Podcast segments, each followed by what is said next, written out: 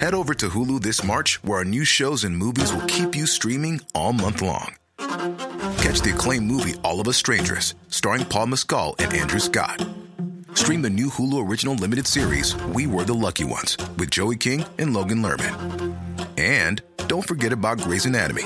Every Grey's episode ever is now streaming on Hulu. So, what are you waiting for? Go stream something new on Hulu. G, G, G, G, take me away. G, G, G, G, take me today. G, G, G, G, G.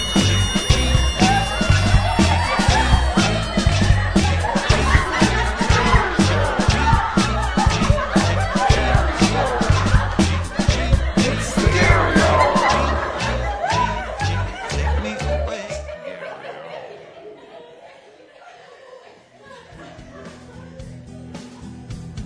Welcome to another episode of The Gary Hour. I'm your host, Gary Levitt.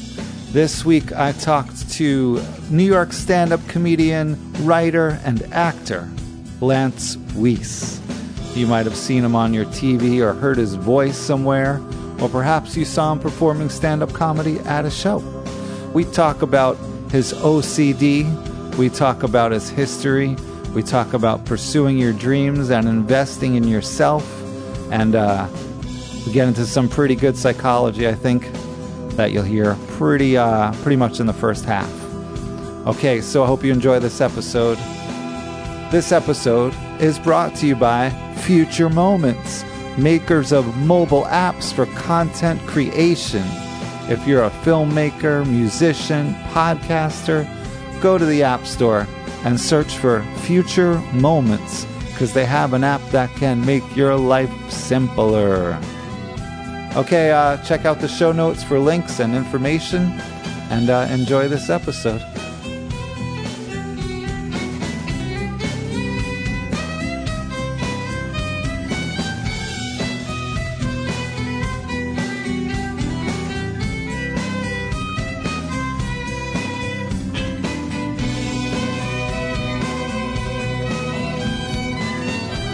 All right, ready for the cast? Shall we do it? Yeah. So, Lance Weiss, you're a veteran of the New York comedy scene, and uh, you were the face of AT and T. Wait, can we start over? I'm serious. I want to start over real quick.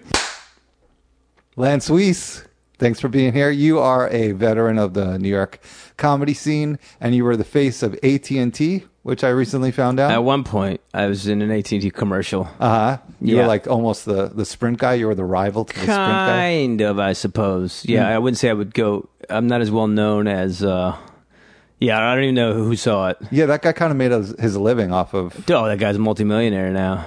He is, yeah. huh? Oh my God! Yeah, what, the Sprint. how- What would you say, Sprint or Verizon? Well, he who's that he both. moved. Yeah, dude, that guy's worth probably like twenty million dollars. Yeah. the amount of money when you're the like flow progressive, Yeah, unreal money. and he played it way better than Jared from Subway. Yeah. Well, my the greatest thing is who fucked up that contract for Verizon because that's a horrible no no. You can't jump brands like that. That Oh. means someone didn't look at his contract and they were like, "Holy shit, it's done," and we didn't we didn't put a clause in here. It was brilliant marketing from Sprint. Yeah, and then he jumped like, but like whoever did that legal work was Mm-hmm. like, that's. I mean, listen, I don't also I also don't know what I'm talking about. Yeah. but I'm guessing that's horrific. Like that should have been a clause. Like you did Verizon, now you're Verizon forever. Like that's. How Definitely. that, and they Verizon should have kept paying him whatever that is to, to hold him as a Verizon, but it ran out. Yeah. I know I'm ranting, but Well, yeah, w- weird thing is, is that Quiznos was trying to get Jared to switch over. so funny. to, Yeah, it's so funny. I love like there aren't enough dudes that look like that. Like there's not there's not Right. millions of dudes that could do that role. It's so stupid. it's got to be somebody. Yeah, G- you, do you ever go on any commercial auditions? Uh, no. I've been going on for ten years, Uh-huh. and I've booked like I booked two on camera and two voiceovers, four commercials in ten years. And How I'm- many auditions? Hundreds, Hundreds. Hu- hundreds, like probably six hundred, maybe. Yeah. Um, it could be a little high, but I mean, at one point I was going on four a day. It was like my day job. Right. I was going, uh, you name it, I auditioned for it. But like the rate, but the point is, anyway, if you get them, it, it can fucking make your career. You know Right. what I mean? Like those. Why did I go on this rant? Oh, oh, the point is, one, they're stupid. Like a lot of them, like anyone, like you, you and I might play slightly different roles depending Mm-hmm. on what it is, but we also might play friend. You know, twenty five to forty five. Like anybody can show up and just sit there and drink glass of water. I was told I should because I can be ethnically ambiguous looking. You're probably pretty good for it, actually. Yeah. Yeah. Yeah. Mm-hmm. See, when I lived in LA, I think I did go on one or two, and uh, it was just so hu- humiliating and seemed like such a waste of time. Depend- And how- how did you go on it? disempowering, very disempowering. You just go there. It was like a big casting call, just Yeah. tons of people there, Yeah. and you feel like No, it sucks. it's just random. So if you have, but the difference is if you have a good agent, Right. Like you'll get, like I go, I go, uh, uh I get like a call time. It's like three ten. Because you have an agent. Yeah, I show Mm-hmm. up at three. I read the side. Here's like a couple lines. Usually, I show up three ten is my time. I show up at three. I read what I got to do. I'm in there. Like if they're on time at three ten. Sometimes they're behind because it just happens. But let's just say three twenty. Right. And then I'm out by three thirty. Like it's it's like and everyone you're with is pro. All the actors are Right. like good looking people who like have good agents and have their show. You're in. It's like it's different than doing like a comedy open mic Mm. or like being at like the comedy cellar or something like that. Right. uh, I, I recently got past at uh, LOL Comedy Club, and Great. I've been really enjoying having Yeah. an exact sp- uh, spot. That's great. time. Yeah. It's yeah. such a better use of your time than even going to a bar show where you could sit there for an hour and a half, two hours, like not even knowing when you're going on because there you don't even know. when Yeah. So tell me, where are you, where are you from? You're not a New Yorker, I could tell. No, I'm originally from Georgia, uh, South Georgia, small town, one hour south of Savannah. Okay, so you're Southern, Yeah, Southerner. Or, yeah, or one hour north of Jacksonville, Florida. How come uh, I'm not hearing any accent? It's on the coast. God, hold on, I gotta write some shit down. My brain is nuts. Someone's gotta write stuff down. Just Like what, so uh, adjectives? Just everything. My brain does not operate. Let's see. Do you want to pull up a list of adjectives? No, I'm fucking losing it. Hold on. Um. uh, okay. Well, you do do this interesting thing because this is several years ago. I don't know if you remember, Yeah. but uh, I think I wrote you a message, and then I ran into you at a sh- at a comedy Yeah. show, and you pulled out a notebook. And you said, "Oh, I'm sorry, I didn't get back to you. Yeah. Look, it's in my notebook. Yeah. to get back to Yeah. you. So instead of responding, to, which I found odd, instead of responding to my message, which would have taken 20 seconds, Sure. you pulled out your notebook, wrote it down in your notebook Yeah. as a to do, Yeah. and then re- was I guess eventually going to do it, which Yeah. you eventually did. Yeah, my brain doesn't operate the uh, in like i- it's a highly functioning brain when it operates, and then other times like could not be dumber. It could not operate slower and dumber and more like backwards. Well, you get everything done, but not in the most efficient way. Is that Yes and no. I'm more efficient, I think, than uh, at times than like uh, maybe uh, I, I I want. I don't want to say an average, but everybody's got their own. I'm su- I'm highly efficient, but there's other times where I can't. e, I mean, we all are. Like, and then there's times I can't even do. I can't even send an email because my brain won't allow me. right? What What is that? What is that? I have look Like? OCD. Did we talk about this? We have OCD. Yeah, you have OCD. yeah. Did we ever talk about it? Let, we Yeah. grazed on it. I mean, I've been in and out of therapy since I was 18, Okay, and I'll be 35 next month. So, how was it 17 years of like all, every kind of therapist you name it, like PhD students, all the way up to like some of the leading like OCD people in the world. so what is it? I mean, OCD, I imagine, has many different faces. Sure. What, what does yours look like? Yeah, my whole life is run by it. Like every decision I make is run by it. Do you have to like put your arm on a building and make sure that it's that you're like grounded? That kind of OCD. No, but shit that dumb. Yeah. Stuff literally that dumb. is there certain things you have to do before you leave the apartment? Everything. Every little action I do is rooted in OCD. Uh huh. and people sometimes you can see some of them and sometimes you can- you know, 90% of them most people never see because it's just the way you're doing it Is it something that you just try to keep secret? i don't mind I'll, t- I'll tell people about it i'll talk about it like there's a lot of weird little habits and weird little routines that are completely useless Mm-hmm. but the difference uh, i guess the advantage is when it's uh, when it works, it's it's highly detailed and highly. I mean, so you know, I ran a show for many years. It was I co-ran a show, and one of the reasons of its success amongst a lot of things, Gandhi show at because Lucky I'm a Jack's. fucking animal when it comes to like detail and getting it right and doing it correctly and do it. You, you know, um, that's one of the reasons. Uh, my co-producer obviously helped a ton too, but like my like attention to shit like that is like bar. n- I'll put it up against anybody's. You know what I mean? Yeah. Yeah. So it pays off in that sense. Yeah, but then it inhibits you. It fucks you in other ways. Why? Because you have to do so many of these minute details to just leave the apartment. Yeah, dumb shit. I was late b- here by seven minutes. Pisses me off. But you you texted that you're parking five minutes to one. But I had to do some weird shit to get in here properly. Well, what what do you mean weird? I don't even want to talk about it. I don't No. even- it's like dumb. Yeah. Yeah. I could have gotten here tw- ah, I'd say 15 minutes earlier. Yeah. But I do some of my own dumb, weird bullshit to to get my mind in a place where I felt like I was okay to come in here and then do this podcast, even though like it's just you and me hanging out. It's not, eh, but it's still. 'cause, eh, There's certain things I have to do to get it to a place that I feel comfortable that everything is good. Well, everyone has their things like self care. You know, some people might Yeah. meditate for Sure. 20 minutes. Yeah. If yours is different than that, then who's to say it's weird? Uh, yeah, but it, when it starts inhibiting your life, it's a problem. That's like saying someone like, "Well, I just needed four beers before I came on here." Like that's my process, and it's like, dude, that's kind of a problem. So you, Like, you pounded four beers? in the no, car? but I'm saying like if that's someone's process, like, dude, this that's, you're just doing a podcast. Like I don't know if like I think you got an issue. Like that's your process, but it's not a good process. Right. Well, pounding four beers is different because it inebriates you and it's like an external thing that you're Sure. having to bring in. Yeah, But I mean, is it like you have to do a chant or you have to Mm. knock a couple things off your notebook list? kind of. Yeah, dumb shit like that. Mm-hmm. just dumb little like. Uh, I have to clear out every. Well, here's one basic thing I've been doing recently. I've been clearing out like every app on my phone before we start because I'm uh, scared something will be recorded on the app somewhere, and so like or it'll get sent as a weird message to someone. So if you open my phone right now, there's nothing active. Everything is deactivated and everything is off, and like, which isn't that rare. Yeah. But like, I'm like I'm very paranoid about it being on, and are people listening, hearing, seeing, all shit like that. You know, we're recording this right now. I know. Yeah. Now we're good. um, yeah. So how? Yeah. So growing up in Georgia, did you when did you sense this as a kid? Did- Was this something that was happening? Probably about high school started like, uh, yeah, high school prize when it kind of happened. What was the first inclination that this was going on?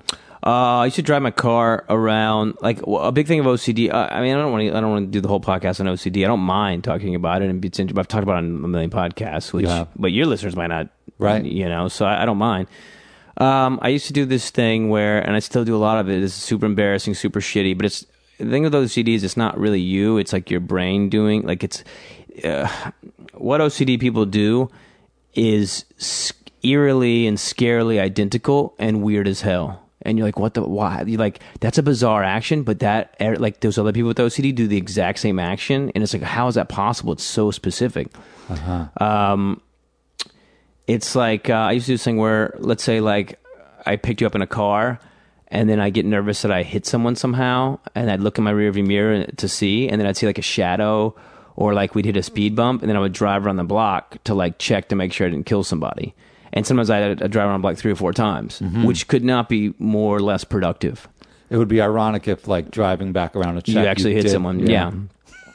but like then you literally is that did someone fall? When I ran over that cup, was that actually a person? Did I kill someone? And this is a highly like it's like a, this is like textbook OCD, like one of the main and like driving back to like like I'll, I'll I mean I'll share this one. I'm fucking super embarrassed about it right now. Like I when I parked here, I literally got on my like in a push-up position on the on behind my car to look underneath to make sure no one was like wedged under there. Wow. That's I'm- insane. That's fucking my hands like my hand like I touched the road. I don't want to fucking touch the road. It's like g- gasoline. I mean, it's fine. I wiped them off and what you And know. you whatever. did- you did wash And your then hands. I first came in and washed my hands, which Yeah. you would never know that unless I told you. Right. You would just know that that I just washed my hands and used the restroom. But I washed my hands because I touched the road outside because I was on my literally like in a push-up position. I don't want my knees to hit, right? Uh, to look under my car to make sure nobody was wedged under there. That's a huge waste of time. You look like a maniac on the street. It's super embarrassing. It's like, it makes me want to cry, not so much for myself, but because if you read other people, I don't know I'm talking loud, I apologize. If you read other people who have OCD, it's like textbook. There's like a guy who like uh, there's many kind of OCD books you can read. A guy who like has this he can't like drive down certain roads if gasoline or oil had spilled, and then he'll like literally be up at two in the morning like scrubbing the street to like get the gasoline off because so he can drive down it for work the next morning. Meanwhile, he's got to be up at six a.m. because he has to get to work, so he's already in like no sleep. Scr- it's like could not be a sadder like for your quality of life ocd is like one of the highest like i think it's third on that like uh what is that dsm or whatever that like uh that psychological book that like describes you know alcoholism depression like Right. ocd i think is ranked third for like disrupting your quality of life like it's horrific is yours always involved hitting someone with the car? that's just one Right. that's just one of a million things i do yeah Wow. That is uh sounds debilitating, Sucks. but also it sucks it's probably serves you like you said in other ways productively. when you get it under control you can fucking do anything but but you got to get it under control It's like anything else in life. Yeah. Are there people that have gotten it under control? Yeah, it's high. It's highly the therapy for it's highly effective. Hypnotism? No, uh, cognitive therapy like CBT, CBT, cognitive behavior, yeah. and then there's a subsect of that called uh, f- uh, ERP, which would be exposure and response prevention, which is basically just making you do things you're afraid of, and then you're training your brain that it's okay. Right. So like NLP, you're retraining your your brain, your reactions to things.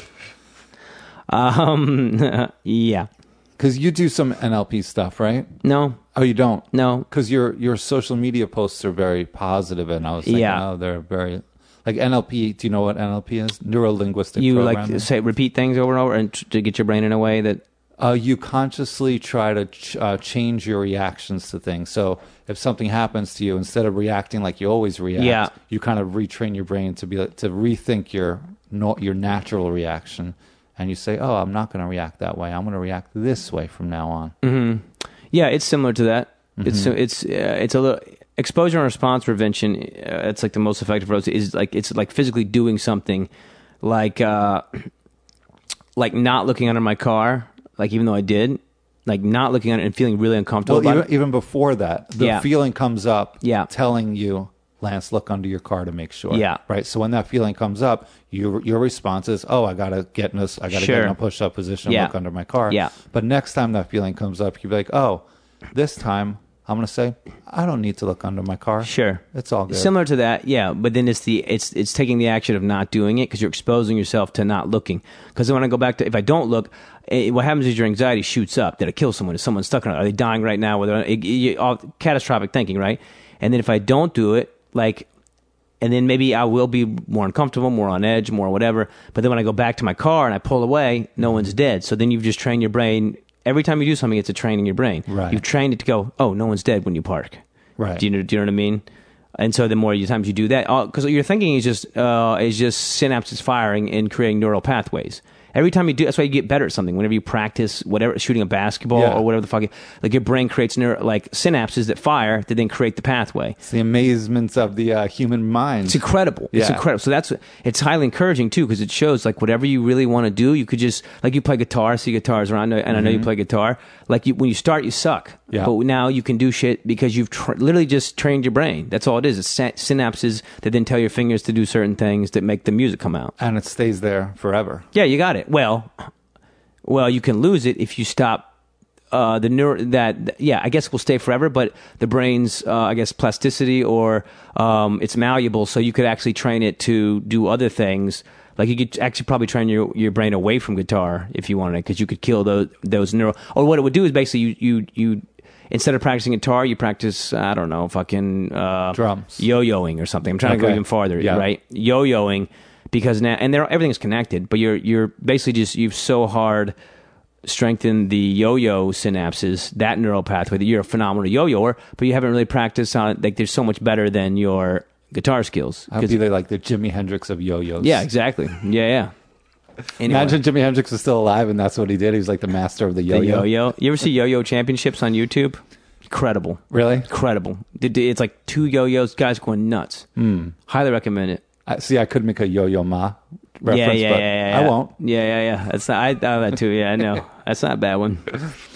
Okay, so you you've gotten this more under control. You noticed it in high school. Uh, Do you I'm not remember? doing the, good at the moment. You're not doing honestly. at- no, at yeah. This exact moment. last uh, what's today? Last six months. Um, you go in phases, but my the last six months for me has been about as bad as it's been in the last ten years.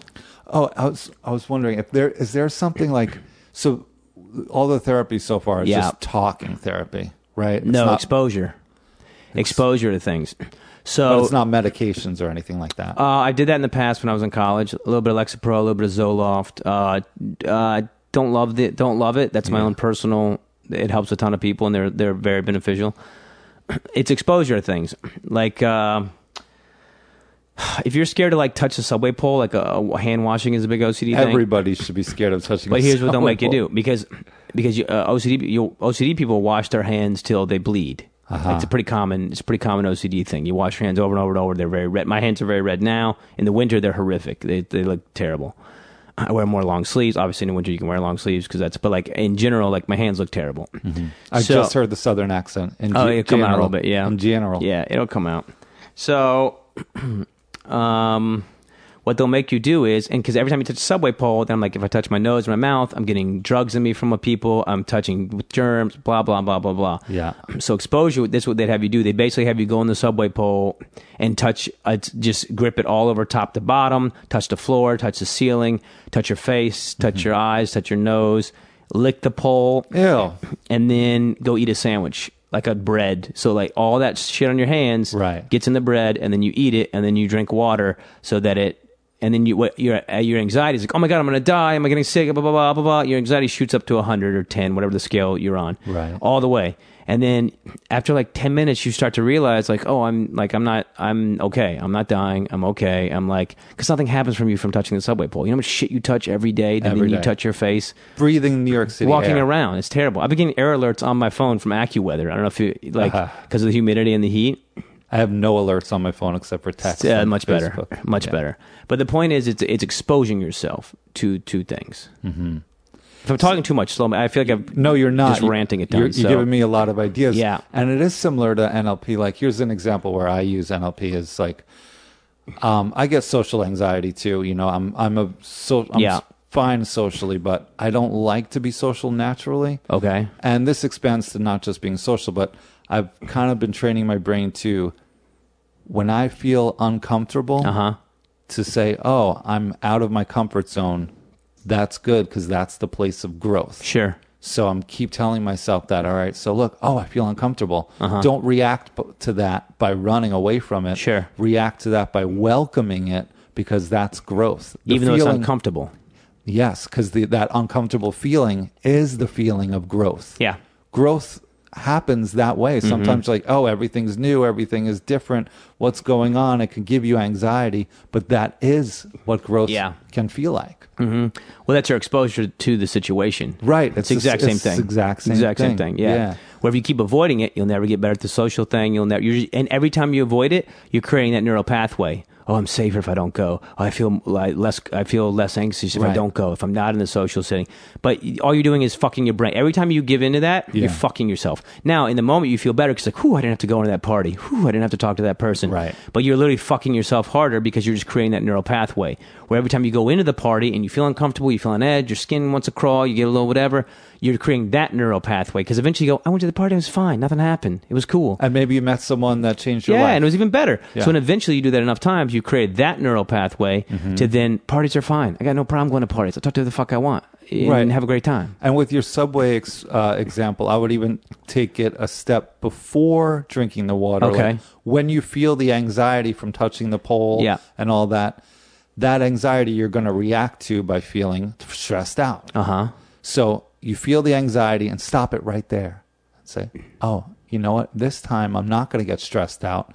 I'm going to say, this is the place of growth. Uh-huh. This is how I'm going to beat this. This anxiety doesn't mean anything. I don't Yeah. have to react to it the same way Yeah. Mm-hmm. I reacted to it since high school.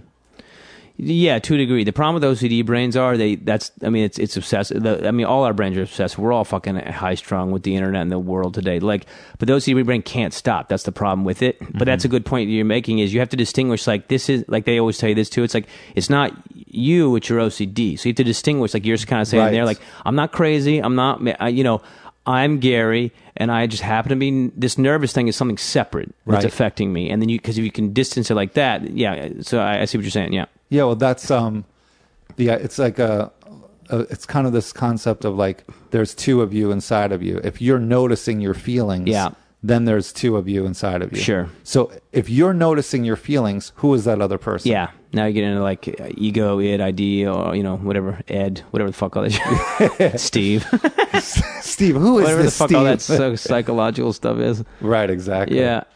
So you, it's interesting that being OCD, noticing your OCD in high school, you chose to go into a very public profession and Sure. one that is the scariest profession to most people on earth, stand-up comedy. One, uh, I mean, Public yeah, sure. it's- speaking. yeah, public speaking is it. Yeah. Public speaking is the scariest thing. And yet you do it several times a night every night. Mm. Yeah, yeah. But of course, as you know, I mean, you know enough comedians. Like w- uh, we're all, uh, you know, OCD runs high in the comedian. Uh, I guess on the landscape or whatever. A lot of comedians have OCD, Mm-hmm. are diagnosed with it, have been to therapy for it, take medication for it, do all the, all the like. It's a, you know, and pl- plus just humans. Yeah, And I think you know everybody's got their own thing. Every human's got their own fucked up shit, and it's just what comics are open to talk about it. But there's you know? so much out of your control when you're on stage and you're all alone. yes facing and the no. audience. Yes and no.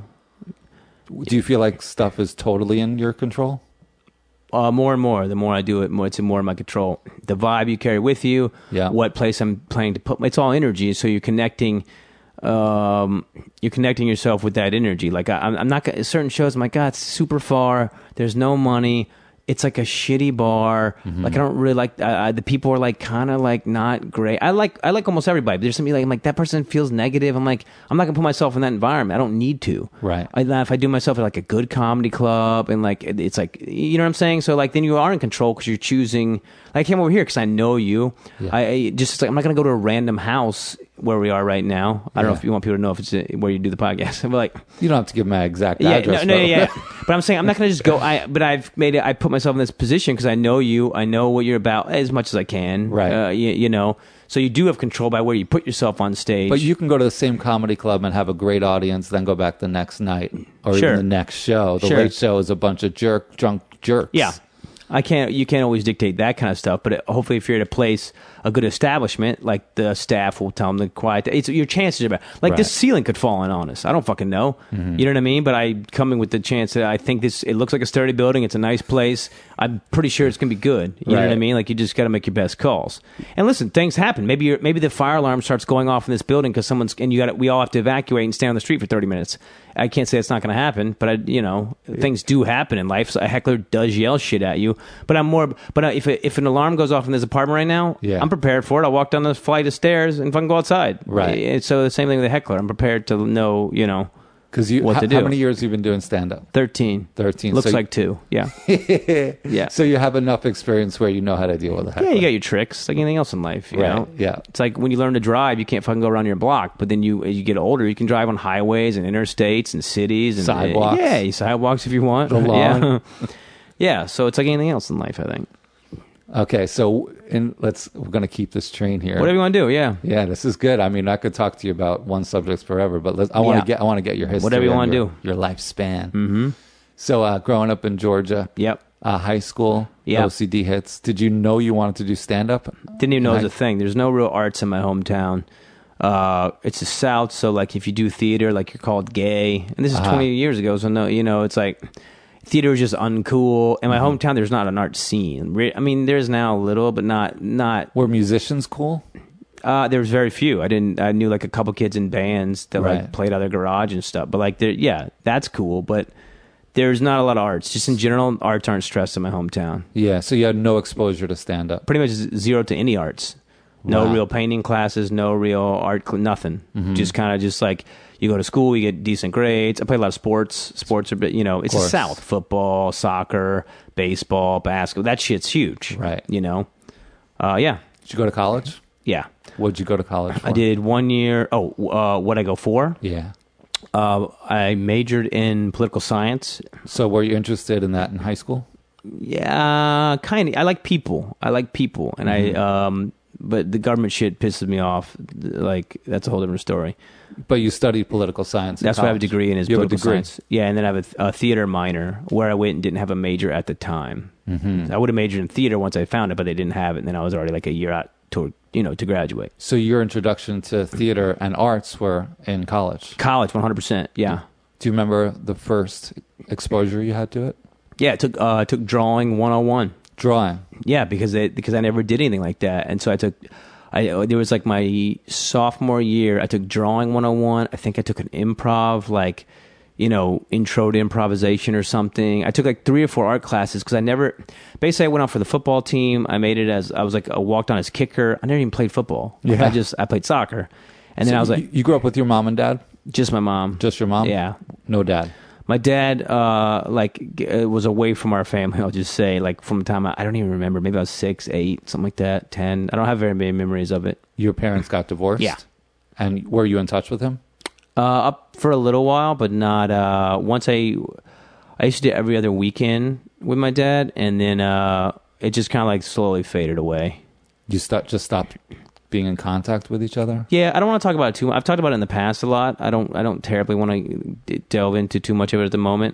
But let's just. He just wasn't a, like throughout kind of my high school, not really there. Right. And then from then on, yeah, So your mom never exposed you to drawing or the theater or we just didn't have my town's not. That's not what my town is about. It's just not really. I mean, there are obviously like art studios and stuff there, but it's just it's not like New York or like a major hub where there's like oh there's like it's just not stressed. And Right. This is the South. Like I've I've said this on this podcast several times by now, I'm sure, but like how one person can change the whole your whole life. You know, if there was one person in your high school that was like, "Hey, Lance, check Yeah. out this comedy Yeah. tape," it would have just changed your whole life. One person, Yeah. with one sentence, yeah, it's crazy to me. I had a my college professor, uh, Karen Berman is her name. She uh, she li- she was my, like my first kind of art teacher, like for improv and a couple different acting like intro kind of things. Changed my life 'Cause Yeah. she was she she's like my probably one I would say one of my best teachers I ever had, hands down, because she um, no matter what I did, she allowed it. You could do the weirdest fucking thing, and she would be like, "That's awesome." Mm. Right. and like the experiment to be able to do it because then people are like oh you can't draw that or you can't do that or you can't say that or you,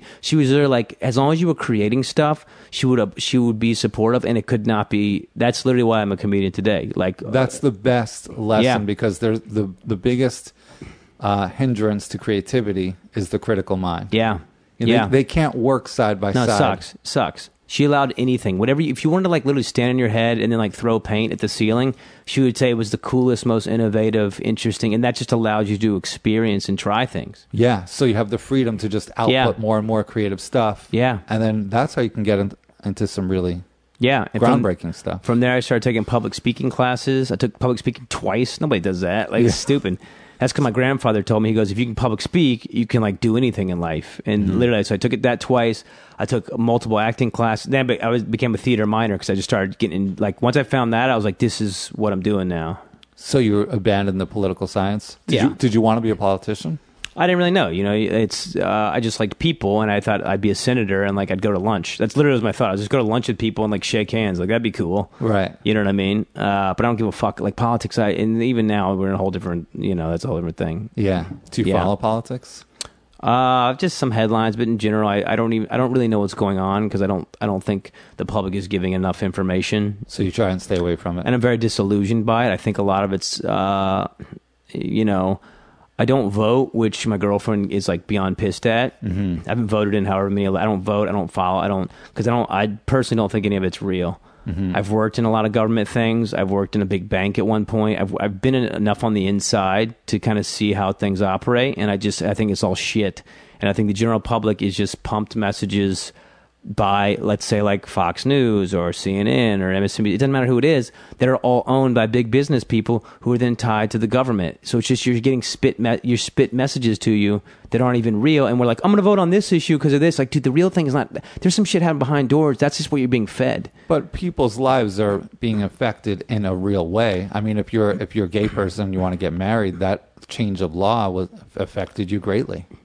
Sure, but I don't even. I don't- honestly don't even think votes are counted. Mm-hmm. I think they're just spit a number to us, like yeah, well, and I, I just don't think they're counted. I know that sounds kind of insane. Yeah. I've just seen too much corruption from being someone on the inside of shit that I'm like, none of this is real. It's all one big fucking game. Did, did this happen while you were studying political science in college? Little bit, You little started bit. to get disgusted with yeah, the- a little bit. I had some internships, uh, and then just being around people, I just realized it's just one big bullshit contest. Did you go to school in D.C.? I did, yeah. So you're in college in Washington D.C. Yeah. studying the beast Political inside science. the belly of yeah, the beast. and I had internships in DC. Yeah, yeah. so I could see how that could turn you off too. Yeah, I was just uh, too enveloped by it before any of the Trump stuff. I mean, this is years ago. I just like I saw so much on the inside. I was like, this is all just some big stupid game.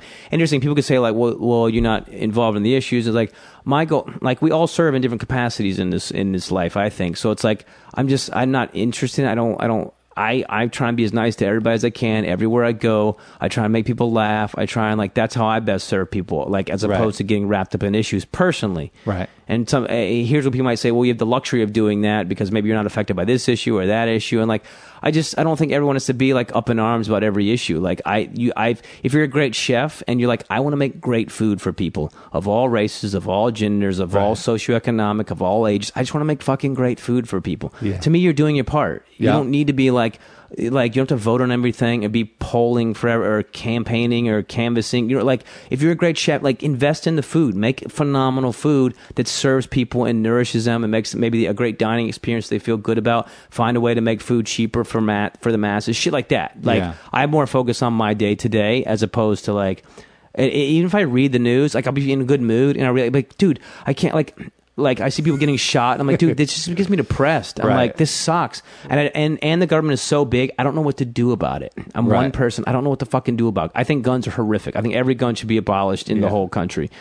Like, go ahead. Sorry, I keep. I'm just no, ranting. it's, you're well, you're doing your part by making Yeah. people laugh. Yeah. I mean, you, I I do think you should vote, but I'm not going to get into yeah, that with you. Yeah, but my I- girlfriend ki- kills me for it. She she hates it. She's like the biggest voting advocate. yeah, you could at least vote. You don't have to follow the news if, if any of that. Just be, I don't even know what I'm voting Be an for. informed vote, or just vote how I do. I don't And think that's why- Uh-huh. I don't think we're informed. That's the thing. I don't think we're as a general pub. We think we're informed. right. It's almost like this. There's um for the comedy scene for uh, uh, I guess a reference. It's like you want to get into the comedy cellar. Let's just say that. Yeah. You're a, com- a comedian. You move here from Ohio. You want to get. You heard the comedy cellar is a place. You know it is. You want to get in. Yeah. So you just send like a DVD to the comedy cellar because that's how it works. It's not how it works. Right. There's a backdoor thing that happens. Somebody who's there's got to go. Hey, Gary's really funny. Let's. A couple people got to say we need Gary auditioning. Right. And the general public doesn't know that. They don't know that's how that works. Right. So I think politics is the same way. We're fed a message about whatever, and then shit's happening somewhere else that we don't even hear about. And so whatever I'm voting on isn't even relevant. It's not even part of the, the issue or the or the, the thing at hand. Yeah, I think being in DC and studying it probably was ultimately a good thing for you because it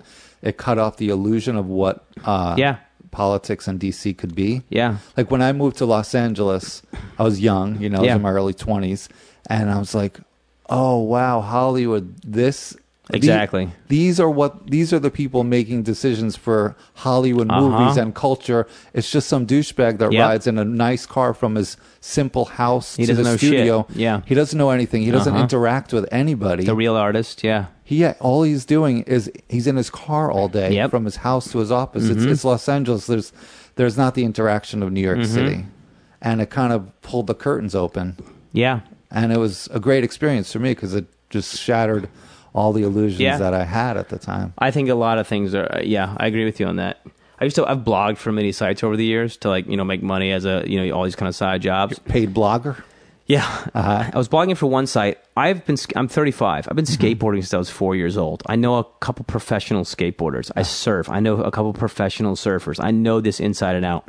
I wrote a blog on skateboarding, and like somebody like uh, like a 21 year old editor, like like who did never skateboard jacked my article up and made me look like a jackass not that it matters but like that's what i'm saying the media a lot of things are like because that's just that person creating content that needs to be pumped out and she edited all these incorrect things about skateboarding she's never skateboarded i can just tell by the way she edited it Right. like i skateboard i've been skateboarding for 31 years Yeah. like I know what I'm talking about. Don't fuck my article. So my point is, yeah, I don't know what the point. Is, uh, the, I went a little tangenty, but it's You- just well, you realize how imperfect the uh, world is. yeah.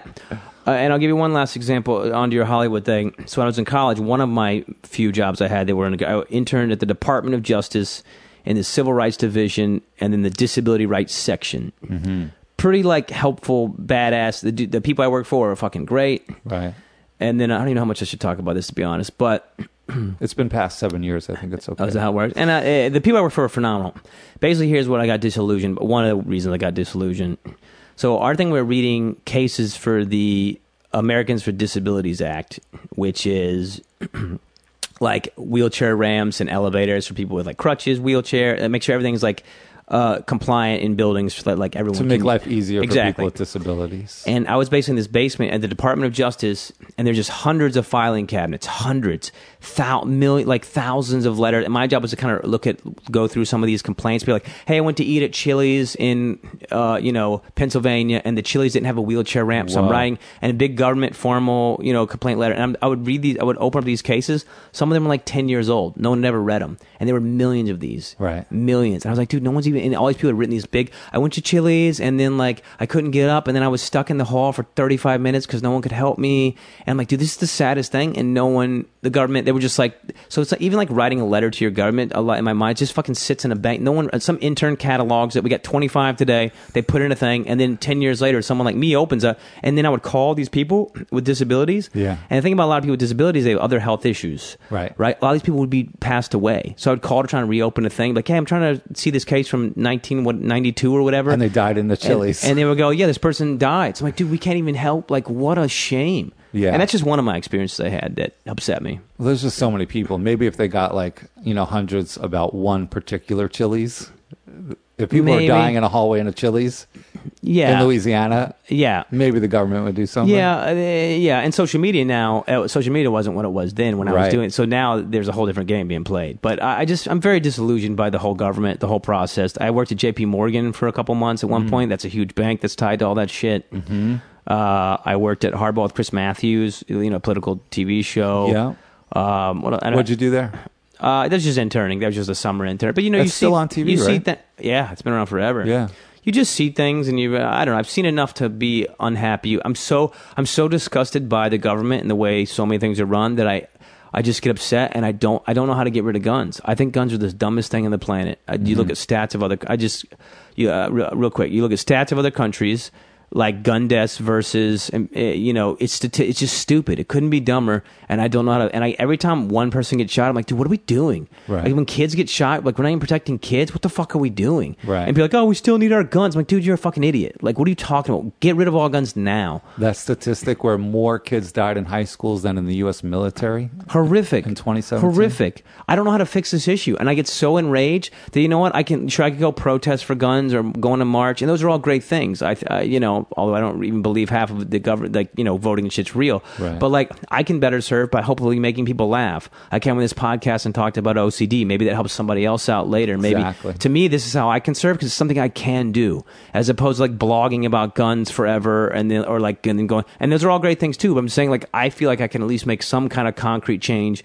to the people who listen to this to the people i interact with on a daily day basis at the deli at the restaurant the parking at blah blah blah and doing stand up. I mean, you're performing for audiences. If you if you have a, if you write a joke that people are able to swallow that's Yeah. anti-gun but still Yeah. entertaining and then they repeat it to someone and that person Sure. repeats it to two people those two people repeat Yeah. it to four people Yeah. and then it spreads outwards you could you could change yeah some lives and i actually i'm very ranty today so if you, please slow me down if i'm No, just this is great. yelling too much shit because you You're want making to my job easy So, it- for comedy, I specifically don't want my comedy to be political or socio anything because the way I view it is there's so much shit in the world.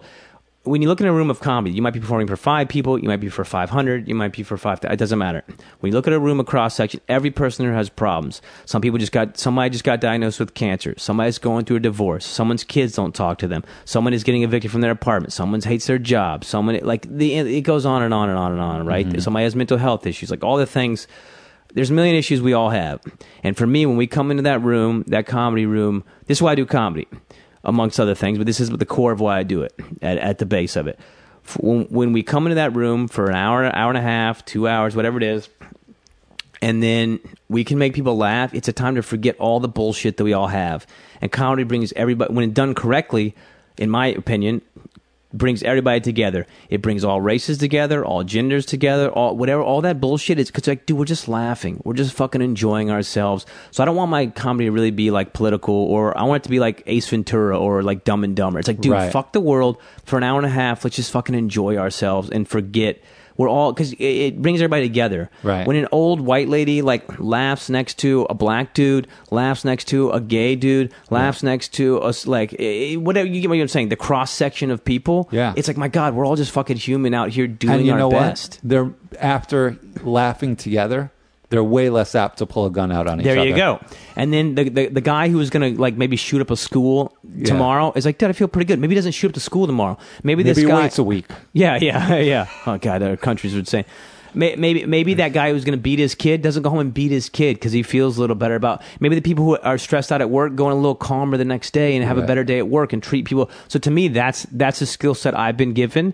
Uh, and I believe by like a God, a universe, whatever you, you want to call that, and however I can best bring that's the talent I serve. Right. So everybody finds I'm I read a lot of Deepak Chopra and Wayne Dyer and stuff like uh, these. I'm kind of echoing some of these guys. Yeah, These yeah. Mm-hmm. guys policies or whatever. All right. Anyway. Self-help. enough ranting. Yeah. Mm-hmm. Yeah. Okay, so in college you've taken uh, improv. Sure. So that's kind of the closest you're getting to stand up comedy Sure. at this point. And how much did you do improv?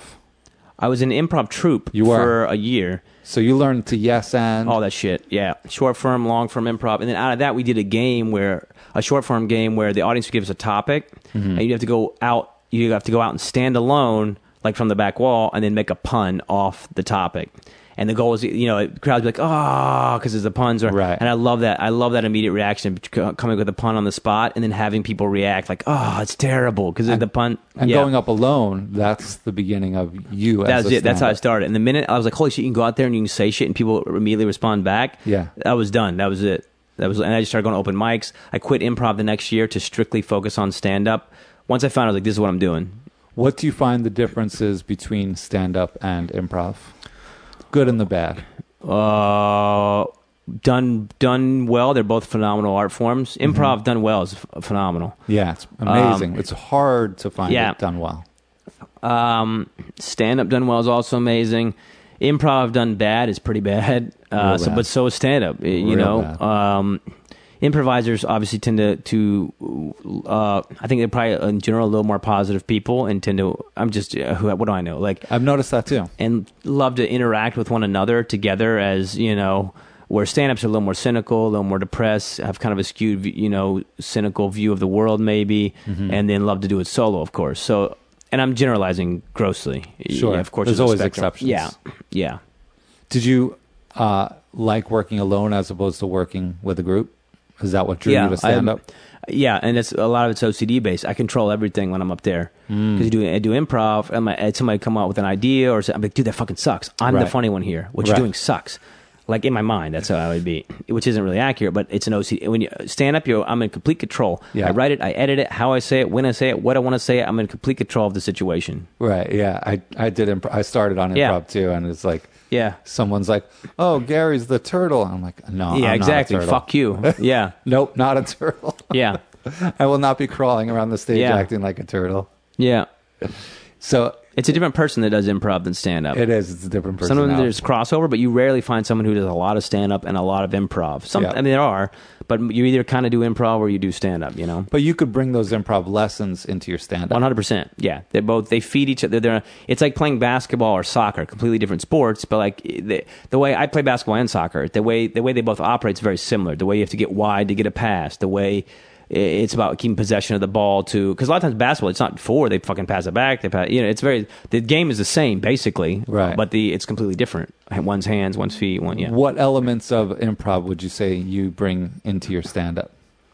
Uh, just spontaneity, of course. Like that, you know, um, when things happen in the moment, you got to deal. You know, thinking on your feet. Do you feel Um, like your improv background made you mm, uh, more fearless?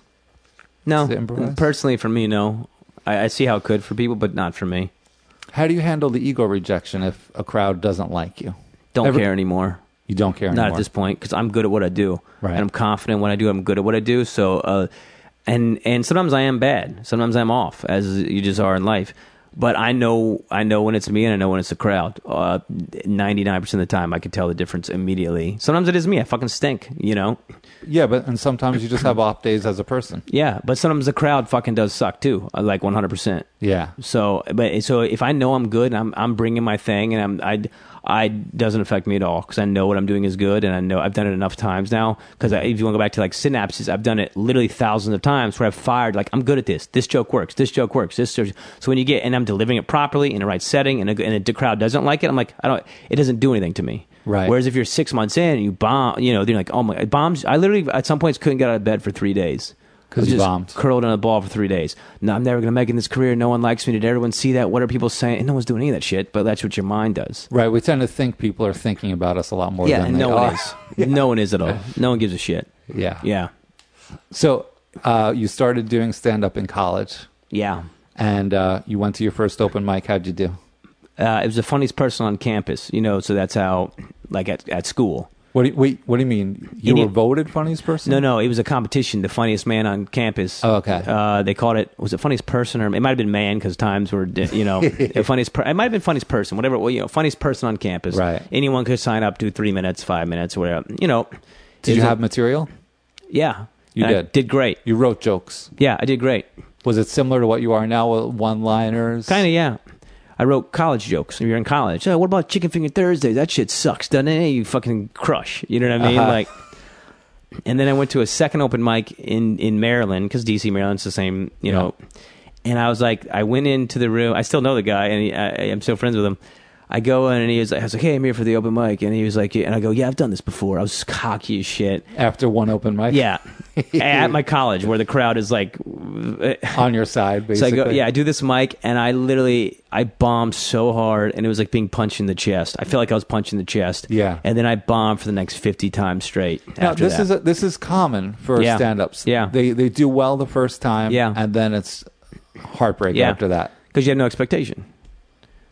The You have first zero, time. yeah, you have zero expectation. I went into this Maryland thing. It's all kinds of. It wasn't my college friends, or it was like all kinds of people. Right. You're now at a loud, rowdy bar where the maybe the spotlight's weird, maybe it doesn't, maybe the TV's on, Right. Maybe, and then people don't give a fuck. They're drinking, so Yeah. like, and I literally bombed for the next fifty times in a row. But what kept me going was every time I, I've never, I've never, I shouldn't say never, but I always got a laugh. I always got one laugh or Amidst two the laughs. bomb. Yeah, I could bomb for five minutes. I always said one line that was kind of funny, and you know, you audio record, then I go, that's that worked, Right. And then you just slowly build from there, and then over, oh, there's two lines that are funny. I got two lines that are funny now, and then like, because I, would- I would never just go and eat it. You see these people who just eat it, and you're like, dude, will you stink? like, Yeah, yeah. Not in, it's like, dude, what- you're not getting any laughs. Like, you don't belong here. But sometimes people don't notice. Like so- that's someone who's unaware, like you, you've completely. se- you must have seen someone bomb and then get off thinking they did they did well. Still see it. We talking about I see it every week. you do. Yeah. Yeah. I'm like, dude, you. They're like, man, that was. I'm like, dude, you ate it. Like, I'm, I'm not gonna tell them, but I'm like, dude, you, that was terrible. No one laughed. People hated it. What do you think happens when they listen back to their recording? Do they hear laughter where there's dead silence? That's hilarious. I don't know. I don't. I don't know. did you? I don't know what to hear. I- Yeah. I, don't know. They're fucking gone. I'm out of my mind. I'll admit that to anyone who meets me. I mean, I'm, I'm losing my mind. you are losing. your I'm mind. losing it. Like Why? Uh-huh. My OCD's off the charts. Like off the charts. I'm not happy about a lot of stuff I've said on this podcast. I'm just like, I, like, and but I've also been very aware, very clear. Very, I'm here. You've been great on this podcast. yeah, but I, but to me, it's not right. It just is not right. But are you that critical with yourself always? Every moment of my day, Does the OCD follow you on stage? everywhere. how does it how does it how does it manifest itself on stage you've got your jokes you my know, time i'll put my, my when i'm on i'm as good as anybody that does this art form i'll confidently say that Mm-hmm. Uh-huh. problem is i'm not always on and as none of us are Right. but my, i'm so particular about my timing about my joke writing about what i do i'll put it up against anybody it comes so my as we all are all comics are that way but uh, it's the it's my style of the way I write now. I, I write very choppy one liners because I got to get a laugh every so often to do, you know, you know um, that's just the way I built my style based off that. Mm-hmm. It's perfection. It's it's OCD is just perfectionist thinking. That's all it is. do you feel the ocd hit you while you're on stage I don't. I rarely have a moment in my life where I don't. I'm not super worried about every everything, every possible thing. The only time it doesn't happen is when I play sports.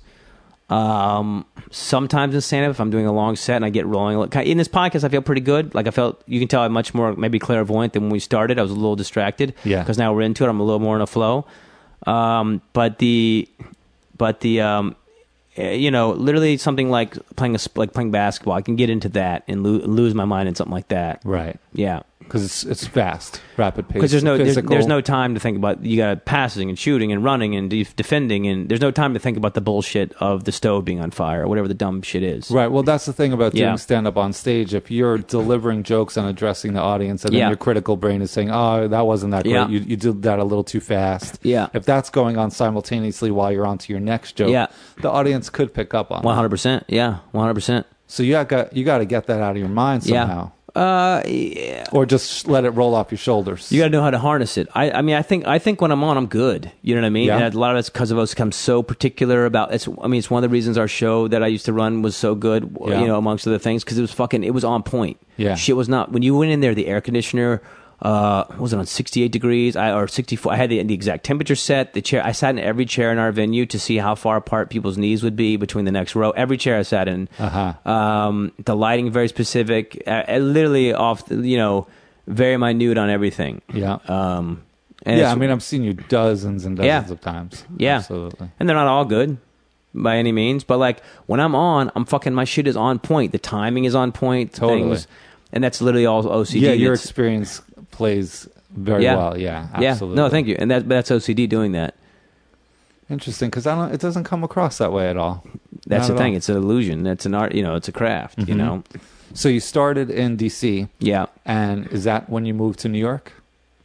So From I, DC? I started my junior improv sophomore year, stand up junior year, and then I came to New York for an internship between junior and senior year of college. And What- then was that the Chris Matthews internship? no, I interned at MTV for a summer. Okay. Um, Oh, so you're like, as forget well. politics. I'm going yeah, full yeah, the yeah. Uh, other way. Yeah, I started Department of Justice, then Yeah. Hardball Chris Matthews, media and politics, and went full entertainment. right. And you're after like that. on MTV Cribs. Yeah, yeah, yeah. yeah. Um, and then I started open mics when I was here in New York, and then when I when I was in DC, here's a cool little story. I was walking on the street. I was about to graduate. Everyone I was in school with was going to become a lawyer. Uh, they're all politics. Lawyer, work at a big firm, a lobbyist thing, uh, you know, these kind of jobs. And I was like, man, maybe I'll go to law school. I don't know what to fucking do. Right. And I, I was graduating in a couple weeks and I had no, at this point I had missed the law. I don't know, you know, I had no job. No, I had nothing. I'm about to graduate college. Everyone else already has their future. Oh yeah, lined they up. have job offers and where they're going to live in San Francisco, whatever the fuck they're going to do. Yeah. I have no job offers. I'm walking around like I'm like I'm going to do comedy. I'm like I'm going to do comedy, which is absurd, right? Like you could argue. So I'm walking around DC. I'm like, should I move to LA and like just go do that? Should I like? And a couple comics had told me I should move to New York. The people I knew, they're like, go to New York and get, re- you know. And then I was like, maybe I'll stay in DC and get do this thing here because I know it and figure this out for a couple years. I was walking on the street.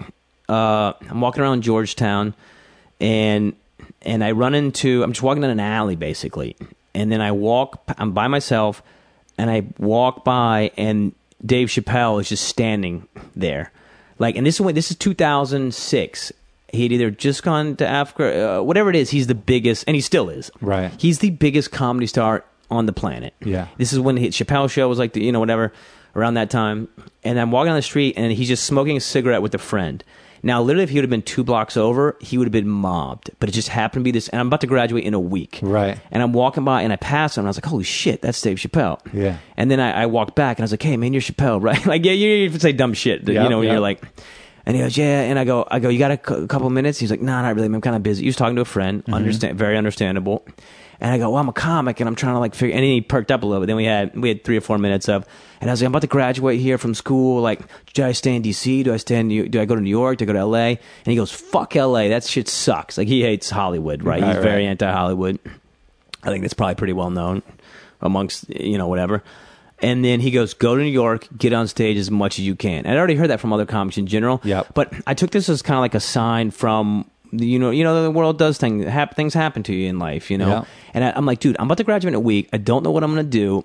I'm walking, and if he was two blocks over, couldn't have touched him. There'd been Right. 500 people around him. Yeah. I happen to just walk down past the biggest comedy star on the planet and go, "What do I do?" I, I'm getting, I'm like, "What do I do?" Chappelle, what do I do? I take that as a sign from God or whatever, uh, universe, light, however, whatever it means to you. If you believe in those kind of things, Yeah. you don't have to. Everybody's got their, you know. But for me, I take that as a very direct sign. Like, holy shit, Yeah. that's fucking pretty badass. And then I graduated and I went home to Georgia for one week and then I bought a one way ticket to New York. I set up, I knew a couple people who had, were moving here to, from college. I had one or two other people I kind of vaguely knew. Mm-hmm. Um, here's a great little thing, too. I basically, Abby Crutchfield went to the same college as me, another comedian. Yeah. I kind of vaguely knew her. She was ahead of me by a couple years. And I was like, hey, I'm coming to New York. Can I maybe like sleep on your floor or couch? And I did that with a couple people. Can I sleep on your floor a couple, couple weeks or a couple, you know, a couple days to figure it out? And then she goes, not with me, but you can stay with my boyfriend, who's Luke Thayer. Yeah. And so I basically arrived to New York with one suitcase. I have no job. I have no place to live. I just have a big ass suitcase with all the shit I can jam in there. I fly to New York, one way ticket, And I basically, Luke was working a job at the time. He came, I'd never met the guy. Yeah. I, and he like I dropped midday. It's like 3 p.m. He comes down from where he's working, grabs my suitcase, and like takes it back up to his work until he gets off that particular job he was doing at the time. Wow. And now I'm just walking around New York. I've just given my stuff to a random guy who I don't know, uh, with no job, no place to live. And then uh, from there, I like I stay with him. I think for a couple. He was the first one. Yeah, upon arriving in New York, I stayed with him that night. I probably stayed with him for about a week. It a blow up air mattress or whatever. It's great accommodations for move. You know, awesome when you first move here. Yeah. it's very helpful. Unless it leaks. Yeah, right. But it was actually a good one. And then and then I stayed I stayed with him for like a week, and then I stayed with like another friend I'd gone to school with. He I stayed on his couch for a little bit, and the whole time I'm just looking for an apartment. That's all I'm doing every Right. day. I'm just hitting Craigslist. You, you're looking at apart. You know, you're doing that playing that game. Yeah. Found an apartment in New York. After like two three weeks, move in there. Next day, immediately, I start. I'd worked at a comedy club in D.C. The D.C. Improv as a doorman, Okay. just seating people. Yeah. Um, so then I, when I got to New York, I went to every comedy club with a resume. I'll clean your bathrooms. I just want to be around comedy as I was in DC. Right. Mm-hmm. Ended up getting a job at Caroline's in the box office, uh, eight dollars an hour, whatever it was at the time. I don't know what I don't know. It's like a you know it's a it's like a young co- college kid job. Yeah, but know? you get to see all these comics. It's the best place you can be. It's a Yeah. phenomenal opportunity. So now I now I have an apartment in New York, and I have a job in New York, and I'm also temping. So I only did the box office a couple days a week. The other times of the day, I I, I was temping at places. You Right. know, all these data entry, all the things you do when you move here. So literally, and I just from there slowly, and I literally texted Luke today. Luke's one of my best friends in New York. And like. Uh, yeah, basically, I came here on you know, as a lot of us do, with no, nothing, no opportunities, no nothing. I didn't really know anyone here, no foot in the doors anywhere, or stuff like that. That's amazing. And now look, I've arrived Yeah, you on made the, it on here. the on this- Gary hour. So you got to, so working at the DC Improv, you must have gotten good experience just watching great comics Oh, amazing. So and uh, and touring comics, comic, comics that aren't from DC. yeah, because headliner shows. So Right. here's what I would do there. I worked. I worked the. Uh, I would work. I would take tickets like Tuesdays and Thursdays. And we take tickets. It's a two-hour shift. Mm-hmm. Maybe that was eight dollars an hour. Maybe I'm getting whatever. This is years ago, before minimum. You know all that w- wage. Like, and when you're a college kid, it's a great job. But Yeah. here's- I think it was a two-hour shift. I think it was eight dollars an hour, maybe. Hey, that's sixteen dollars yeah. a shift. But my class would end at like I'd have to take a cab to work, and then it would be so late I have to finish my homework so I get before class. Right. So I take a cab to work and home. I would lose like ten or twelve dollars every shift I worked, but I went because I would wa- then I would just watch the show. Right. I literally went and I was just around comedy. And I, would, I would see people for two hours. I'm getting to know people, the staff, uh, other comics from DC that are big comics, you know. And then I'd watch the headliner for free. Mm-hmm. And when you're a young comic, that's invaluable experience. And then what? Go ahead. Who were the ones that left the biggest impression on you? Uh, the one that really hit me the hardest, I saw, and it's still early on. I've only been doing stand up, you know, four months to whatever. I saw Ron White. It was kind of the first time I saw sold out room, uh, and he was huge. He's coming off that like you know uh, Jeff Fox, all that, that all that tour stuff. He was, um, I mean, he's still huge, but he was like he was kind of he was hot, like real hot. Right, that buzz. And I remember standing in the back, and the place was sold out, and people were just bowled over laughing. I never seen like that. I I did not laugh once. I stood in the very back with my eyes open and my mouth completely hanging open. I was like, whole. I just couldn't believe what I was watching. Right. That one person was doing this. To, I I did not laugh. I literally was just astonished at like the whole thing. it's such an amazing thing to see. it's isn't it? unreal. It's unreal when it when it yeah. when one person can just have a room just roaring. It's like It doesn't make popcorn. sense. It doesn't make sense. Yeah. It's like magic. It's like seeing someone cut in half. You're like, I don't know what I just saw. I Yeah. Mm-hmm. don't I'm I, I'm blown. I have to leave. you know? Yeah, it always makes me feel like when when a crowd is like really laughing hard, I feel like I'm inside of a popcorn Yeah. container. Yeah. in the microwave. It's like pop, pop, pop, pop, It doesn't make sense. Yeah, it makes no sense when that happens. It's amazing. So that's that's really good experience. The best. Yeah, The best. So you moved to New York. You got a gig. Got, got a job at Caroline's. I'm temping during the day, working at Caroline's a couple days a week, uh, maybe some off days of the temp job, and then uh, at nighttime, same thing. Now I'm at Caroline's watching watching shows, and now I'm also I've I've gotten to know the staff at Caroline's. I'm now performing at Caroline's on all the new talent shows, on some of the showcase shows, and I'm on I'm on shows with you know there's it's a bringer type situation where there's new comics like myself, and then there's also pros on. So I'm starting to meet some of these comics. They're like so you did a couple bringers. at first. I didn't bring anybody though because I worked at the club, so they just throw me up for five minutes. They Oh. just kind of put me on the show. Nice. Kick ass. And these had 200 people in them, 250 people. And I'm at Caroline's. I'm 21, 20, I'm 22 at this point. I've been doing stand up a year. I'm 22. You've probably seen before the footage of the legendary comics with the Carolines behind all that them shit. and the- the I'm at Carol, colors. and I'm performing at Caroline's a lot. I'm performing at Caroline's like kind of twice a night, like four days a week. Wow. Monday, Tuesday, Wednesday, Thursday. I was per- or, or Sunday, Monday, Tuesday, Wednesday, whatever it was. I was performing at Caroline's like uh, like six, eight times a week. Great stage experience. Could not be 200 people in the crowd. Sometimes 300. They were selling out these new talent Mm-hmm. That's a shows big room. and and like I'm a new and I would literally then I would do this is where OCD gets you like where it helps you in a way. My thought process was if I do this more than everybody else, I'll be better than everybody. The repetition, the more I do it, so I would do a new talent show at Caroline's at seven. Then I would jump in a cab, run down to an open mic somewhere, and they would let me get on usually pretty quick because I'd come from Caroline's. I, I, you get to know people like, Yeah. oh, he's, he's got to go. And because I had to go back to Caroline's for the nine o'clock show. So I would take a cab back to Caroline's for the nine o'clock, the new talent show. And then I would go take a cab from there to another open mic somewhere. So I would do two Caroline, like on a Monday, I would do two Caroline spots and I would run down and do two open mics somewhere else. And I just racked up my credit card because I, I, my thought was I'm investing in myself. I'm th- about to be 35 in like three weeks. Yeah. I still am paying off that credit card stuff. I'm still accumulating credit card debt and paying off from when I did all that. Kudos to you for investing in yourself. A lot of people wouldn't even do that. because you have to have the belief that you're gonna you're gonna Yeah. do it. Like I like I did a podcast recently. Well, I shouldn't say recently, but I did a podcast one time, and someone goes, "What do you want to do in this in this business?" And I go, "I'm gonna headline theaters," and they started laughing at me. And I was like, I go, I'm gonna headline theaters. You watch. I'm gonna Yeah. headline theaters. And I and I'm now in the past six months a year, like I headline places. Yeah. I legit headline. I toured all over the country, like not huge rooms, not a couple of them had 150 people, 200, but I headline rooms. Yeah. I've been headlining the last like three, four years on and off, but the last six months or a year, I've been headlining a fair amount. Like I'm on my way. You have to have this belief that like it's not about being cocky, it's not about having a big ego. It's like you have to have a belief like I'm going to do this. I will headline theaters. I will be the guy you pay on a Saturday night to buy a ticket a month out. You're excited and you want to see that, and you're going to go see me perform. That is what's happening. Yeah, a lot of people are like waiting around for someone else to invest in them. Yeah, or they're like, oh, you don't make money in comedy. You don't like, you make a lot of money in comedy. At uh, listen, at the base levels, no. But when the people who make money, you, you don't think. I mean, you can you can name drop. You know, Kevin Hardy. I mean, now I'm naming Right. the biggest stars on the planet. There's a lot of people who are not famous that you never heard of who are making fucking two fifty a year, like Right. three hundred thousand a year. Yeah. a couple of these people are making like one one two million. They don't. No, they're not famous. They've just got a couple of TV spots. They're touring. They're doing their thing. They're Mm-hmm. maybe doing something on Sirius. They're maybe doing. They're fucking making money. Mm-hmm. You know what I mean? It's possible. Yeah, because there's other areas that you branch out to. One hundred percent acting, all that shit. And you're doing a lot of that now. You're A, doing Mm-hmm. a fair amount, yeah. I've been the host of three podcasts. I go on commercial auditions all the time. Some bit acting things and whatnot. You're doing this uh, man on the street, Man thing on the for street this. stuff for CNBC. Little video projects. I did stuff for Condé Nast, CNBC.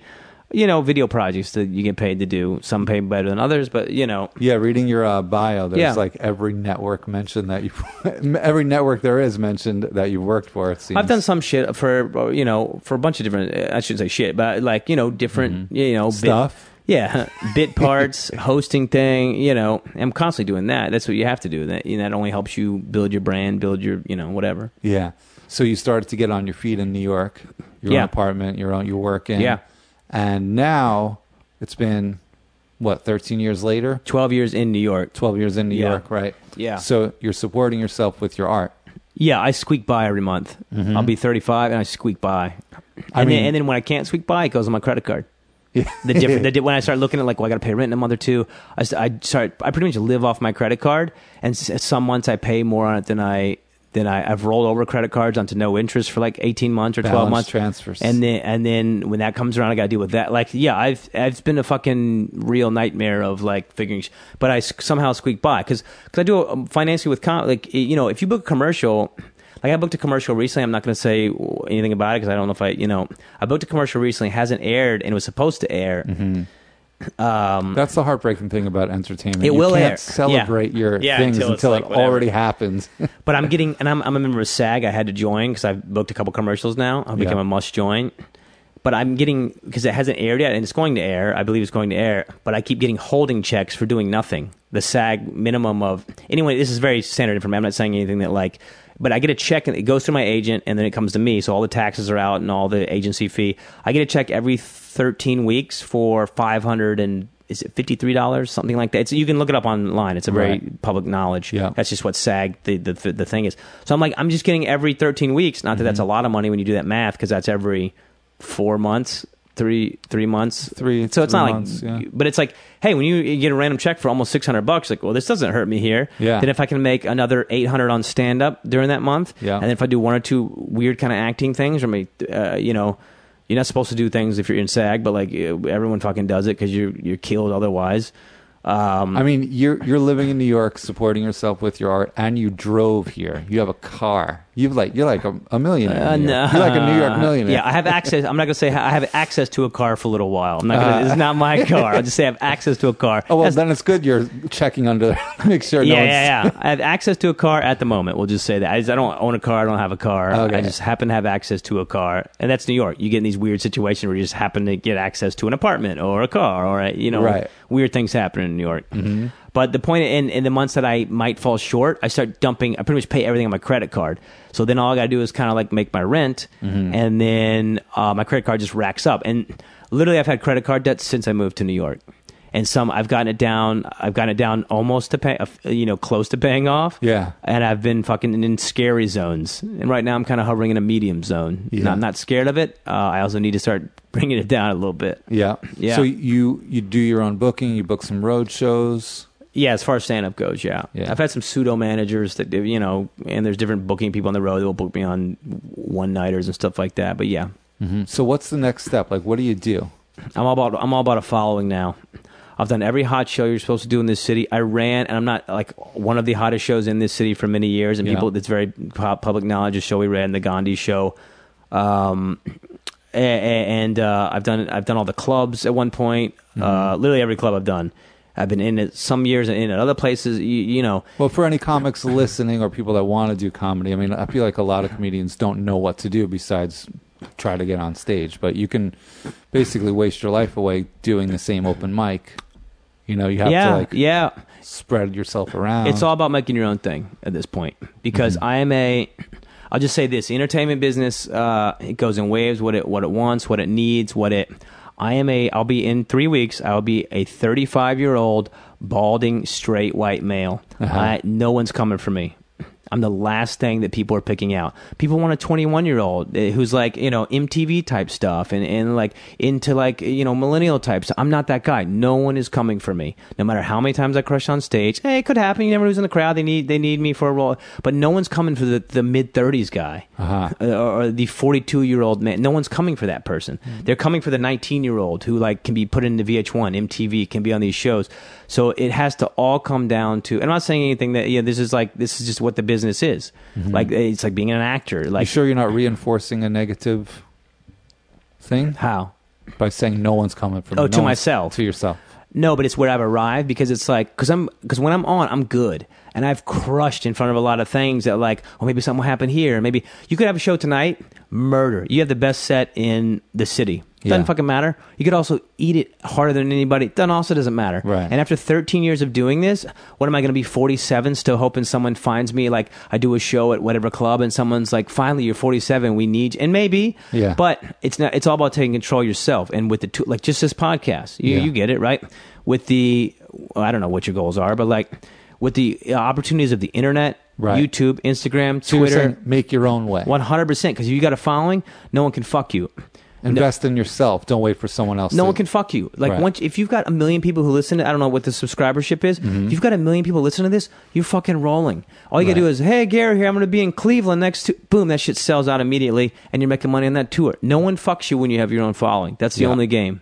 At at unless you're plucked when you're one of the people who are plucked young, and there are people who are who are, and it's not it's um there are people who are plucked at the 21 year and the people i started with uh, uh, people uh, you know are now superstars they're worldwide famous you Right. know um, if you're not plucked as you get older you've got to create your own per- personally that's that's where i'm at in So my that's my head That's your direction. Yeah. Yep. yeah And this way, you're your own boss. No one's deciding your own fate. yeah You're making your own thing. Yeah, that's where I'm at now. Mm-hmm. And even with the Gandhi show, I thought I thought I did it because that was the old model back in the day. I saw a lot of people do these kind of hot these shows, make them real good. Then they get web series out of them. Then they get TV shows, get good agents, good managers. I never got an agent. I never got a manager. I never got a. The, t- some people come see me here and there, but Yeah. mainly they would y- you know. Um, they were, you know, people knew about the show, but I, I didn't get, it didn't turn into a web series, it didn't turn into a TV show. It's like, and that was a, I don't know how we could have done that show better personally. If people, if you've been doing stand up in New York the last 10 years, Yeah. you know of the show we put on. And Absolutely. it was damn good. Yeah. And I'll stand behind that. It was, uh, you know, and I don't know how we could have put on a better show. There Mm-hmm. are shows are, that are as good, and there are phenomenal shows now, and there'll always be fun. But like we put on a show that I, w- uh, when it was rocking, I'll put it up against any show that was happening in this city. And, and I think, I think I'm not saying anything that people, I'm not Louis C.K. dropped into your show multiple times. Yeah, uh, Hannibal Burris. You, it doesn't matter who you name, they did Yeah. it. The point is, like when it was rolling, I'll put and, and I'm not I'm not being cocky. It's not an ego thing. It's a it's like a stat or it's like it, it was a good show. Yeah. it just was a good show. So is that why you stopped doing it? You felt like it, it did everything it could do? Yeah. Every agent came at one point, every Right. manager, every casting person. They all know about it. They all know. I- I- And, and it's like we were doing, and we left on a high note. Yeah. And It it started to feel like an aging old man, kind of. We're running at year, going on year eight almost. Uh-huh. It started to just feel like we're folding chairs. The, the chairs are what did it, if you ask my co producer. It, it folding chairs at the end of the night. Yeah, it's Yeah. like 1 a.m. and like you're like, man, I can't believe I'm, I'm this old, still folding these chairs, Yeah. doing this free It's those show. little moments that They get you. They Yeah. get, uh, you know, at a certain point, you're like, dude, I need to do like the next thing. Right. So I'm kind of in the mode right now. I'm kind of, I, I have some ideas. I'm on, and I've tried some, I- I'm kind of in my next mode now, Man, I got that way after three years of doing my show, and I don't Yeah. have to fold chairs, There's which just- is probably better. Uh, Eight is absurd. It's Uh-huh. fucking dumb. Y- You know what I mean? But the show was so good, we had to keep it going because Yeah. it's like, it was so good. I mean, you didn't have to do anything, but like, why would you kill? Because it was fucking good. It just was. solid audience every week. You Wow. know, the vibe was cool. It was fun. Every famous person did it that you needed, like to do. It, you know, Gary Levitt did it a couple. Gary times. Levitt did it a couple times, you know? Yeah, so you have to make your own path. That's it. And that show, I'll say this we created that show. We created that was something we did, and then from that, my reputation went up in the stand-up world. I got more spots. It was a place I could do. I could do twenty-minute sets every week. Mm-hmm. I could build that there, like, and that's something we did. I got that was the best thing I ever did in comedy, hands down, for Mm-hmm. what it led me to, what I learned, what I got out of it. Hands down, the best thing I ever did. That's kind of the best advice for someone starting stand up Yeah. is to start your own show. Yeah, it's a good way. Yeah, it's one of the ways. Yeah. You know. Yeah, I, I, uh, yeah, it was, it was. Uh, but the, but the point is, and you want to know how that started for me personally. Mm-hmm. Uh, Mike Brennan, who I co-run, he has his own reasons and his own. He's a person with his Brennan own views. Fitzgibbons? I don't want to speak for. Yeah, I don't want to speak for him. I did that show because I started going the road t- about 10 years ago. I started getting some road work when I was two, three years in, you know, oh, hosting, featuring, whatever. I started doing some road work and would fly somewhere, drive somewhere, lose a ton of money. And then there would be some of these one nighters. And whoever would run the show, a lot of times, like a greasy dude who's like, he would treat the comics terrible. Uh-huh. He would make like four grand on the night. You just start doing the math. Right. He would make a ton of money. And I worked at two comedy clubs, so I kind of know the math and Right. how things. I know what drinks are costing. What I kind of, I you know, I've been on the inside of a couple comedy clubs to know to see things. Uh, and then I'm like, I'm getting a hundred bucks, and like, and then the guy doesn't give a fuck about comedy. Right. Like he cares about money in the seats or like he would treat the comics terrible. And- And I had a couple really bad experiences on the road. It like really pissed me off. And I go, and I'd been at Caroline's a lot. So for me, I was like, I know a lot of big comics from being at Caroline's. I also like want to do some shit right. And so I was like, I think I can run this better than. I'm not speaking for Brendan. I'm speaking for myself. Yeah. I was like, I can put on a show better than these people. Fuck these people on the road. And then when you're young, you're also not getting club uh, other than Caroline's because I happen to have that in. Right. I wasn't really getting spots at all the other clubs. I'm t- two years in. I'm three years in. Four Right. years in. Whatever. So and then you go fuck this. Now I'm going to create my own thing. Yeah.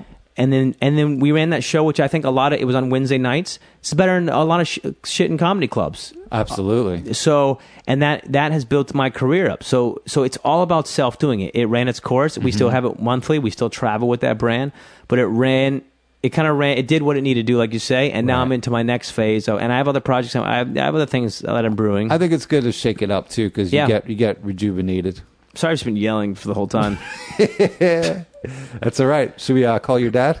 oh no i'll pass on that one So you don't talk to him at all, huh? no Not at all. yeah no i've had some interaction throughout the year but or, or the years but in general no Has he ever seen you do stand up? no my mom's never seen me i talk to my mom every day Why doesn't Why isn't she? Uh, Um, she just doesn't. Just doesn't. I don't know. She lives far away, so the opportunities are not really there. well, she she comes visits. She comes to visit. yeah, but it's still just not a thing we do. It's just it's like my thing that I do. You Uh-huh. know, which is. Do you which think is she would cool. just not understand it? Um, no, my mom would get it. She she would get it. It's just not. Just not. Yeah, Can, and you I'm. make, can you make her laugh? oh, of course. Yeah, Yeah. yeah, yeah. I'm cool with it. Everything's. Yeah, she just doesn't, Yeah. and I'm totally cool with it. hmm Yeah, That's your thing. yeah. Nice. So what's next? Uh, I have a show tonight. Mhm. Uh, you have shows all the time. People should yeah, I check know. out What your am I- website. Well, my new thing. This is my new thing. This is one of my new. I started realizing if you and this will how I guess we'll end. It sounds like we're at the end. I don't know. Like you're saying, how how can y- you know I perform? I performed for 13 years, right? My career is so so. You know, some things are better than others, whatever. Uh, but I'm good at what I do But also, you should keep in mind that your career can change overnight. at a split second. Somebody, Yeah. some huge comic can take you on the road, and then boom, Yeah, but you so, can explode at any. That's the great thing about being an artist. Sure. if your art is out there, sure. overnight you could wake up in the morning with an email that is life Yeah, changing. which I've been waiting on for 13 years. Hey, and it could happen. Yeah, But my new thing now is I perform every night. My name is Lance Weiss. Hmm. So if people after a show, how many times do we perform? There's 20 people in the crowd, 50 people in the crowd, and no one knows who the fuck you are. You crush, but you're one of nine comics, one Right. of 12 comics. They don't know you, you. You went six. Nobody knows who you are. Right. You did a great job. They can't follow you. They don't know anything about you. They don't know where you are. My name is Lance Weiss. Even if you happen to know my name, how do you spell Weiss? Right. What is it? Something else comes up. How do you fucking find me? It's impossible. And, and people in comedy clubs are maybe drunk. you should stop mispronouncing and just say it's Weiss. Could be Weiss. People in comedy clubs are are drunk a lot of times. There- Yeah. There's a min, an alcohol minimum or food item minimum. They're drunk. They're tired. They're not paying. They're on their phone. They're not paying attention. So now, as one of my things, you tell me what's next. I've rebranded everything I own on ev- my website now. Redirects here. My Snapchat, my Instagram, my Twitter, uh, my YouTube channel. Everything is just. I'm now party with Lance everywhere. Right. You can't fuck that up. When you- if I and I do it in my set now, you can find me a party. I have a little joke around it. I built a little joke around it. Yeah. Party with Lance. You can't mishear what I'm saying. Right. You can't misspell what I'm saying. You can't fuck that up. And it's it's kind of a fun, positive. And no matter what it and, it's branding. yeah, and for when I tour, let's Mm-hmm. say I'm doing a theater. I remember I went to like Sebastian Maniscalco. My buddy opens for him, so I went like to hang out. Yeah. Um, I was I I- they had like these big jumbotron. I've been a lot, you know, uh, uh, throughout my years, gotten to go to a number of different things. They had a jumbotron, and it was like Sebastian Live or whatever hashtag Sebastian Live. And I was like, dude, when I tour, anything I do is just party with Lance now. Right. You want to? If I start my own podcast, like, dude, you want to hang out? You want to party with Lance on the podcast? Like, Perfect. You want to do a YouTube channel? Like, come party with me on my channel. You want to come see me live? Come party with me on Saturday night. I'm going to be at this theater. I'm going to be at this place. So it literally, I just a lot of thought that when it, I'd spent two weeks thinking of this handle and Yeah. uh, like every, and it's and it's not. It's not a negative. It has a little bit of a fun vibe. Partying could be anything. You and me, I want to go eat lunch right now. Dude, we're having a fucking party. We're eating lunch. We're eating Yeah. tacos. This is kick ass. you know what I mean? Anything can be a part. Like my, you know, w- ice cream with my nieces is a part. Anything I and I can, so it can live as a handle and also as a hashtag. So if I'm like eating ice See, cream, these these are skills you learn when you uh, self promote. So basically, what you're doing is branding. yeah, Right. That's yeah. branding. Something that'll stick with people. Like, Yeah. uh, My name is Gary Levitt. That's Sure. whatever. Yeah. But on social media, I'm Gary Gary Levitt. My Gary email Gary is Levitt. Gary Gary Levitt. Yeah, so For you some remember it. reason, Gary Gary Levitt Yeah. is more memorable than Gary Yeah. Levitt. Yeah, Um, you sang it twice. Yeah, So, but that branding can lend itself to so many different industries. I can go anywhere with that. Anything I do, and I started thinking about like people I like. I But like, now you're a branding expert, is what I'm saying. Like you could work Sure. for Shell. You'd be like, "Hey, Shell Oil, I'm going to help you brand. We're going to party with Shell." perhaps, yeah. Maybe yeah. you don't want to give them your brand, but Yeah, yeah, I would do more like uh, you know, uh, party like Shell. shoot the shit with Shell. Shell is parting. Shell is parting with Lance or uh, something Right. like that. You somehow brand it with like Co-brand. yeah. So it's like uh, party with Lance, party with Shell, like something like uh, you know. Yeah. Um. But the, the, what I'm saying is these are skills that Sure. Sure. Sure. you know go beyond uh, stand-up comedy and just they're just life skills that were learned Yeah. along the way. Yeah. But the but the point is I've taken it into my own control and I literally I, and I have all these things I'm about to I'm about to do here in the next few months. I'm Mm-hmm. currently in the process of moving, but once I get I have all these things and party with Lance is my whole literally I went on the road recently a couple times Mm-hmm. and my I made some flyers and they were all party with Lance, party with Lance on the road. I'm gonna be here, I'm gonna be here, I'm gonna be here. Like it literally it's my I'm super excited about it, but it's what you say, what's next? Just just party with Lance, you'll find all my shit. No matter what platform you're on, party with Lance, you'll find me. Right. And there you go. So, th- for any listeners, Yeah. party with Lance. Party with Lance. That's it. That's the whole thing. Let's go grab some lunch and party with Lance. I'm starving, actually. All right. All right, sweet. Thanks. Eric.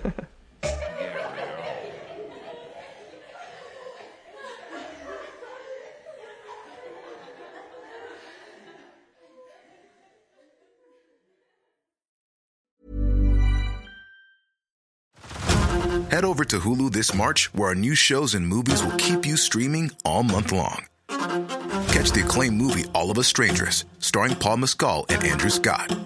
Stream the new Hulu original limited series We Were the Lucky Ones with Joey King and Logan Lerman.